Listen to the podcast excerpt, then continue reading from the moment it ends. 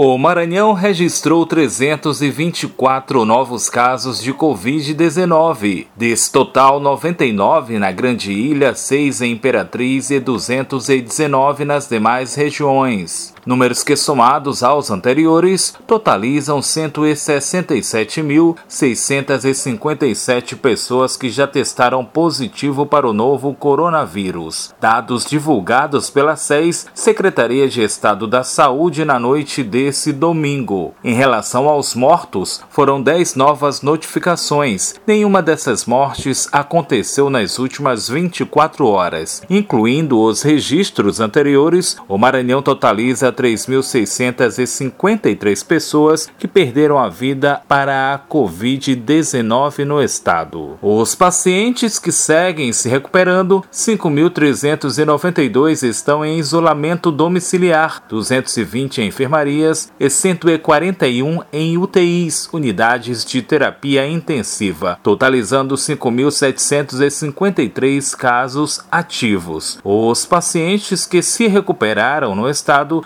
totalizam 158.251. Da Rádio Universidade FM do Maranhão em São Luís, Borges Júnior.